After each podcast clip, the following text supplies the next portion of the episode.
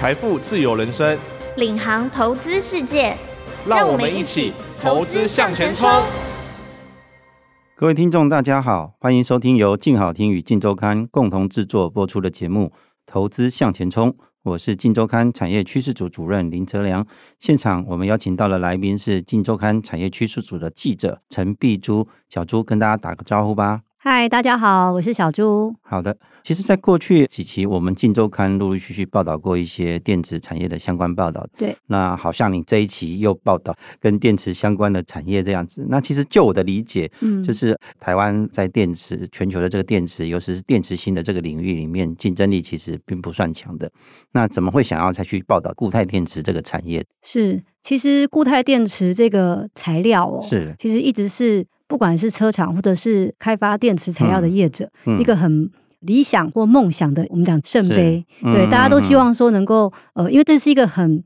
完美的解决方案怎么说呢？因为大家都知道，现在电动车慢慢的起来了嘛。嗯、那电动车的好处，除了就是不用油之外，嗯、大家也在乎它的续航力，否则怎么会有充电桩？安全跟续航力这两个，就是大家对电池在评比上主要的一个诉求，这样子。对，就是我希望能够尽量的，就是开到好，开到饱，然后呢又安全，嗯、这两个一定要兼顾的话，嗯、那大家就会希望能够找到最好的，就是我们讲的心脏，是就是电池能够让我有动力的心脏。对，那固态锂电池，顾名思义，它叫固态嘛。嗯。那相对于另外一个就叫做液态，我们现在用的电动车里面的电池其实都是液态锂电池。嗯。那你如果说把它结构起来的话，就是我们可以让它充放电，其实是一个负极一个正极材料，中间这个电解只是扮演充放电的重要的介质。嗯我们现在用的不管是磷酸锂，还是比较续航力高的锂三元。这些材料讲的都是正极的部分，那负极是碳嘛，哈、嗯，那中间他们都是用锂离子，就是液态的锂离子。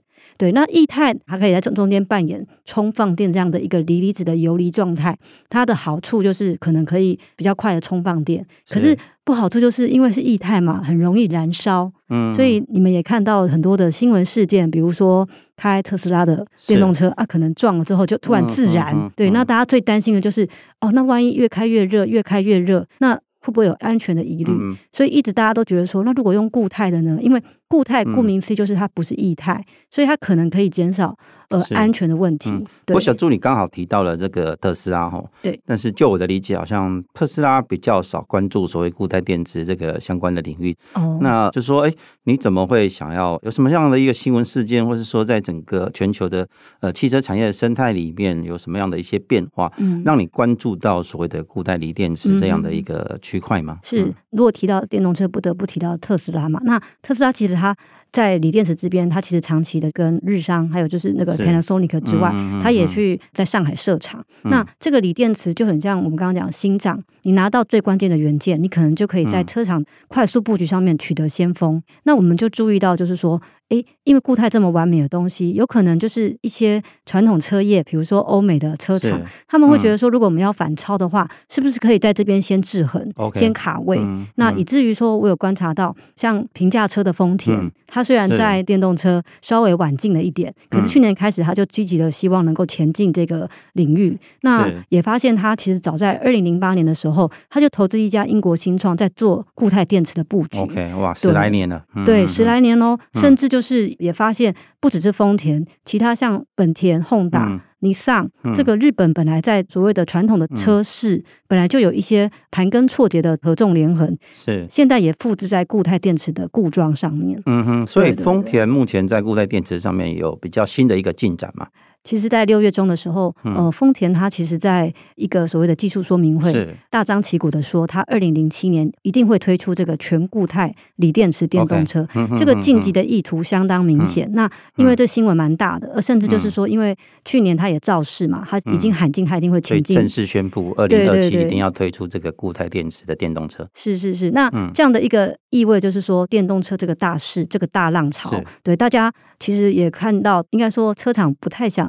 让特斯拉一个人独大，嗯、那尤其是平价电动车的来临哦，就是如何能够在这个全新的布局上面重新洗牌之后，呃，弯道超车。是。对，那欧美车厂或者是日本的车业都在打这个算盘，嗯、甚至连台湾都开始也有很多动作。是对。那除了丰田之外，有其他的所谓的欧洲或是美系或是韩系的车厂，嗯，也有布局这个固态锂电池相关的这些公司吗？嗯嗯。除了刚刚讲的丰田，它其实除了是二零零八年最早就率先投资的这个英国的固态电池新创之外，就是伊利卡。嗯、那其实，在欧美的部分也是，因为像美国有两家最指标的新创、嗯、QuantumScape 跟 Solid Power，、嗯、对他们两家新创一开始就喊出来说他们要做这个固态锂电池的材料开发。嗯，那刚刚讲了嘛，就是也获得欧系的车厂。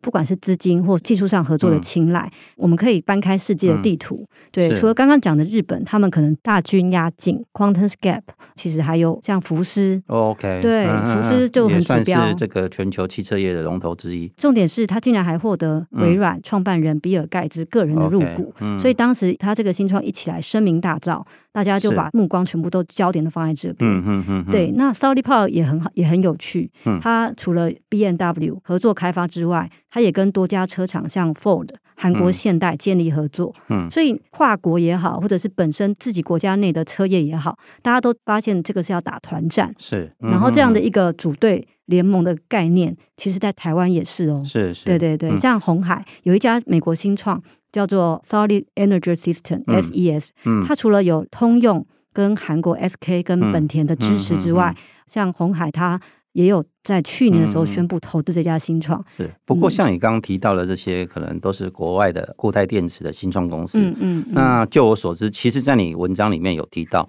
台湾最近也有一家固态电池的厂商，是哦，很风光的在法国办了一个投资的很大盛大的一个投资的仪式，这样子。嗯嗯。那可以帮我们介绍一下这一家厂商，嗯，跟他为什么会受到这个法国的总统马克宏的一个重视吗？是是是，对，这是是上半年，现在已经。是下半年了嘛？事实上，六月多的时候，其实有一家公司，它在桃园，它是叫辉能科技。Okay. 嗯，可能大家对它很陌生哈。对，它这家公司二零零六年创立哦，它其实这个团队经过一年半的选址，嗯、最后呢，它终于在法国叫敦刻尔克、嗯、这个第二次世界大战那个撤退的那个地点。大撤退。对对对对对，他就承诺斥资五十二亿欧元哦。嗯嗯。呃，这个资金相当于。先进制成半座的晶圆厂这样的投资金额，嗯、要在这边盖了一个四十八 Gigawatt 的固态锂电池超级工厂。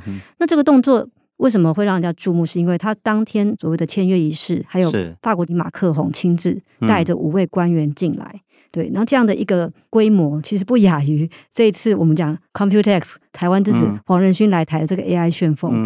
事实上，大家也把。辉能这家公司的创办人杨思冉讲的是台湾另外一个之光，嗯、呃，可以前进法国，然后获得法国业者的青睐。嗯，对。那事实上，辉能它其实背后的很重要的一个车厂的。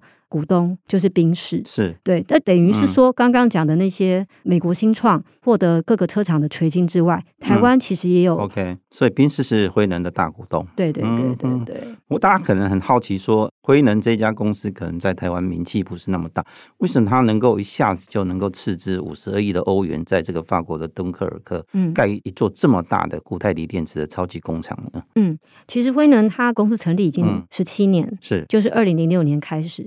那这家公司其实会让宾士，嗯，就是受到注意的话，其实是一个小小的手机充电池。OK，对，那这个充电池是当初他们跟 HTC 合作，是，然后那时候开发的时候是用在就是我们类似皮套式的充电，所以它有实际生产过固态电池这样的一个产品，但是是用在所谓的行动装置上面。OK，那曾经也在美国这边卖的还不错。哦，对对对，那所以因为有这个机缘，所以当时宾士会相中，也是因为看到他们产品竟然有上市。然后说，哎，原来固态锂电池在手机卖得这么好，嗯，然后就开始了解这个材料，然后也因为要做电动车嘛，然后又要做到最先进的电池材料解决方案，嗯、所以就开始跟威能接触。嗯，对对，那其实辉能这家公司，他也没有想过说他会进军到电动车。是对，一开始他也本来想过说，甚至有传过说他其实也有跟 Intel 要合作。嗯，对，Intel 也曾经也觉得说，哎，他的技术很不错，应该是不是可以做到我们讲 notebook 啊这种东西。嗯，那创办人也开始发现电动车是一个未来的趋势。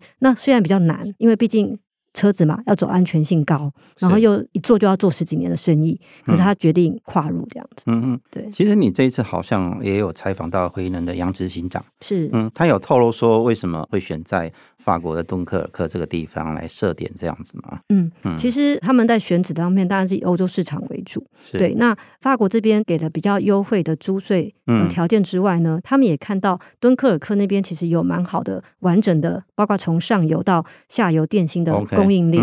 对，那这个部分也是他们觉得说，哎，可以再做发挥。第二个就是就近服务客户，是就像宾士，它是欧洲车，所以就近服务这些欧系的车厂。对，那第第三个原因当然是一定要出海，因为在国内，如哲良刚刚讲，我们在锂电池的发展上面，并不是说没有技术竞争力，可是长期来说，这边有访问到工研院的材化所组长陈经理。他就说，台湾的电池其实累积了蛮成熟的上中下游供应链，嗯、可是受限于经济规模，都是利基市场。OK，对。那现在进入一个全新的固态锂电池时代，嗯、供应链要全新起牌的话，嗯、你走出来就近服务客户，确实是一道曙光这样子。是。所以辉能除了一方面是看中那边的欧系车厂哦，嗯、能够就近供应之外，其实在欧洲这个市场上面，它的整个上下游的供应链也相当完整，就是了。是是是，不过大家都知道这个是一个理想的解决方案，也知道一定要扩产。然后达到经济规模，可是这条路其实是蛮困难的。是，对对对。那因为刚刚讲了，既然叫做固态锂电池哦，其实它就是中间是固态，以至于它在充放电这个技术门槛是相当高的，甚至生产成本、来料的成本都比以前的液态锂电池高上十几倍到甚至有数十倍。所以说，像这边的良率也一直没有办法突破经济规模。是对，这也是为什么当初辉能一开始被宾士相中的时候，他们也曾经想过说，哎。这样的东西从小要做到这么大台的电动车有没有容易？嗯，对对对，但是他们还是决定开发了。嗯嗯嗯。欸，所以现在辉能在量产上面是不是就全球的这些所谓的固态电池的公司来看的话，它算是领先群这样子？嗯，应该说刚刚讲到现在的一些瓶颈嘛，所以目前就是业者他们虽然有感觉是要做到全固态，可是发现中间的这个全固态的部分有一些技术瓶颈，比如说刚刚讲的呃，导电率不够高，因为它毕竟是固态的话，呃，我们可以把它想成豆浆。跟变成豆花要到豆干，嗯，那豆浆的话，你中间你要吸，你要喝豆浆，你就快，你就会吸进去嘛。OK。可是你变成豆花，你可能就是要咬的，那豆干更要咬的更快。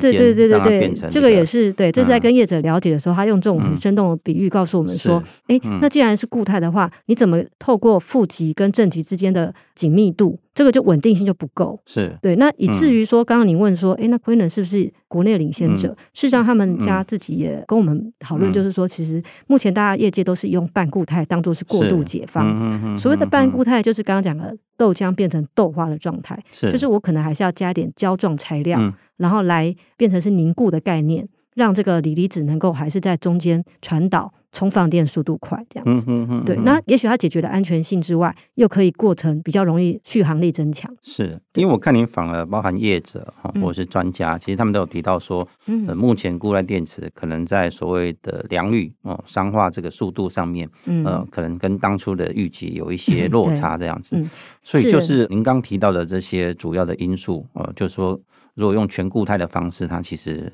目前量产上面还是有一定的困难度吗？对，我们可以用资本市场的这个走势，嗯、可以来反映这个激情到平静、嗯、理性好了。嗯、就是刚刚讲那些获得像比尔盖茨个人入股的 QuantumScape，它其实上市之后，它本来股价最高到一百三十二美元哦，OK，几乎是投资人各个吹捧。对，嗯、结果去年它就跌到六块多，哇，崩跌，嗯，腰斩再腰斩，就是说量产之路并不是大家想的，就是说有就有，嗯、是。对。那其实工研院的彭玉明博士，嗯、他研究材料也三十多年了，嗯、他也跟我们老师讲说，走一个电池新材料，嗯，呃，其实至少要十五年才有办法兼顾安全、能量密度跟使用状态下进入一个标准化生产。嗯，即便是液态锂电池渗透到原来大家已经用了快一百年的铅酸电池，嗯，都是一个慢慢演进的过程，嗯，所以不是说你今天看到固态锂电池一开枪它就会放烟火，嗯，那也是因为这样的关系，所以除了 QuantumScape 它的股价从一个绚烂到平静之外，像 Solid Power 也是一样，他们上市之后可能股价一开始都创新高，OK，慢慢慢慢的就趋于理性，市场都极力的追捧，嗯，对，嗯，那也可以说明就是说。这个美好的事情哦，其实也要等时间来验证。嗯、那再看刚刚讲的平价车龙头 Toyota 嘛，嗯、它在今年其实也不是第一次喊出它的全固态锂电池的进程。哦，所以二零二七不是它第一次喊出来那样。对对对，业者听到这个讯息的时候，其实也跟我反映说，嗯、其实他们早。呃，你看嘛，刚刚他讲，二零零八年就已经投资了英国新创.甚至在全固态锂电池的专利是全球最多。对，那他曾经一开始的时候，其实不是喊二零二七，他还是喊二零二三。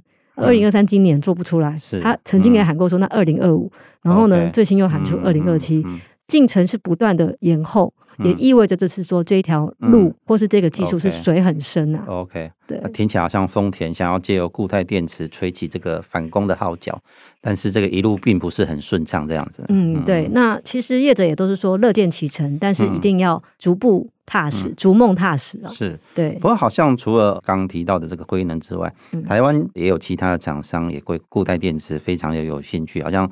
台硕集团他们是不是也在这一部分也有一些琢磨这样子？嗯，台硕大家都知道嘛，嗯、他们除了要造车之外，他们其实在材料的布局上面也非常积极，是理所当然的。他们对固态也不会缺席，嗯、那他们也喊出年底一定会有一个所谓的固态电池的生产的试产线。嗯、是对，那其实台塑扮演着其实是国内诶、欸，我们讲 MIT 这样的造车的供应链。嗯嗯、那工研院这边其实也有一个衍生出来的爱国者绿能科技，是其实它也是一个国产供应链的使命。工研院这边也有开发相关的固态电池。的技术，对对对，然后如同刚刚讲的，因为现在加一点胶质状态作为半固态这样过渡的解方，嗯、也是大家寻求的一个共识。嗯、那工研院这家衍生出来的爱国者绿能科技，它就是从一个中间的叫做树脂类固态，是是是，对，它其实用加一个环氧树脂，在常温下就可以把豆浆变成豆花般的凝固。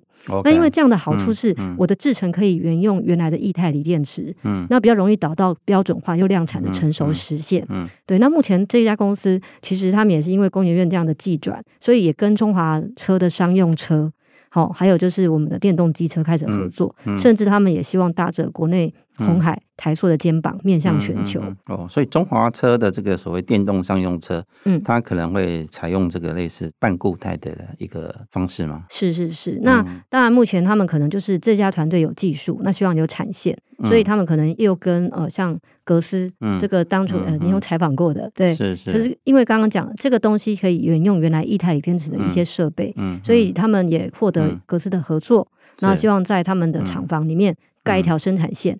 对，那目前这个客服的良率的问题，只要能够度过的话，嗯、那他们可能预计一两年内就可以量产。嗯，对对对。红海除了您刚提到有投资这个国外的一个新创 SES，是他们好像最近几年也在国内也有成立类似的这个固态电池的新创公司。对，红海其实也是一样，嗯、跟台塑的概念是一样，他们也希望在造车部分成为国内另外一个在电动车的一个品牌嘛。嗯，那其实他们在电池部分除了磷酸锂之外，他们在固态也是。那有一家公司是他们从部门里面独立的，叫新亮科技，位于新竹，他们也是扮演着鸿海在固态锂电池开发的一个技术先驱。嗯，对。那你也可以看得到，鸿海除了国内这样做之外，他国外投资的 SES。可见他知道固态锂电池不可能完全单方的押宝国内而已，嗯、对他希望全面的看到不同技术的来源。嗯嗯嗯嗯。好像鸿海在电动车的布局，在电池方面好像也是重压固态电池这样子一个方式，这样子。嗯，嗯，因为固态锂电池其实虽然它不见得那么快实现，可是你现在也可以知道，在这是格斯董事长张忠杰回馈的啦。他说这个一直是科学界、产业界还有使用者追求的终极理想。那目前虽然看起来能应用的都是一些小面积的利基市场，嗯，但是也都量化喽，是哦，比如说刚刚讲的行动装置这些，所以有这样的一个小的小步要跨到大步，大家还是会觉得有可能是可以做的，嗯，对。那其实有人就说，它其实有点像是哈利波特的神秘魔法石，看起来好像是大家有一些信仰，可是事实上并不是表示它不可能商化。那如果你现在要做车，尤其是电动车，目前的在全球市占率空间还很大哦。你不可能只布局原来的像锂三元或者是磷酸锂，各种材料大家都要去琢磨。嗯、是，不过像你刚刚提到，大家对固态电池呃有这么多的一个期待的话，那有研究机构去预估说，究竟呃未来全球固态锂电池的市场规模会呈现怎么样的一个成长的概况吗？有有有，呃，嗯、这边就是有一个市调机构有 deliver 一个讯息，就是我们在二零二一年的时候呢，这个固态锂电池的市场规模。大概是八点零五亿元哦，然后还不算太大。对，可是到了二零三零年可以到一百三十亿耶。哇，一百三十一，一点五，对，等于嗯，CAGR 有到三十六帕度。其实这个部分可以显现出来，就是说，只要它一突破经济规模，或是良率一突破到可以商化的量产能力，这个对不管是造车的业者来说，或是对电池新业者来说，都是一个很好的一个关键的指标。其实，如果一个产业每年能够成长三成以上的话，其实是相当可怕的一个行业。嗯，对。那你也可以看得出来，就是中国其实也是来势汹汹。嗯，像今年。我们可以看到，未来它其实也在五月的时候发表一款半固态电池。嗯，对，那它号称刚刚讲的嘛，中国那边也有动作了。当然，当然，对，所以中国他们不是只有挟着原来在电池原料的优势之外，他们其实在这边，嗯，因为中国毕竟是目前全球电动车市占率很高的出货的国家，是对。那他们在宣示上面也好，或者是发表上面也非常积极。对，那当然。未来这家公司，它其实曾经也是跟辉能科技也有签约这个战略的合作协议。是对。那今年他发表这个半固态，虽然他们没有说是从辉能过来的，但是可以看得出来，他们也希望在固态锂电池上面就是有一个话语权。嗯嗯。对。那除了这个之外，像七月份，哦，我们 update 一下，像丰田之外，韩国的三星旗下的三星 SDI，其实他也讲，他年底一定要做出来一个全固态锂电池的试产线，所以你就可以很热闹。就是看起来好像电动车，中日韩都不缺席这样。对对对，就是甚至欧美嘛，所以大家都动起来了。嗯，那这也是为什么我们这一次会觉得固态锂电池特别要做个专题报道。是。对，就是以为说，哎，它好像死掉了，事实上没有哦，它很热闹，大家在布局上面其实是相当积极。嗯哼，对。不过，像你访了这么多的专家，还有这个业者，他们有提到说，未来固态锂电池这个产业里面，究竟还有哪一些问题需要去克服，或是存在着什么样的一个隐忧吗？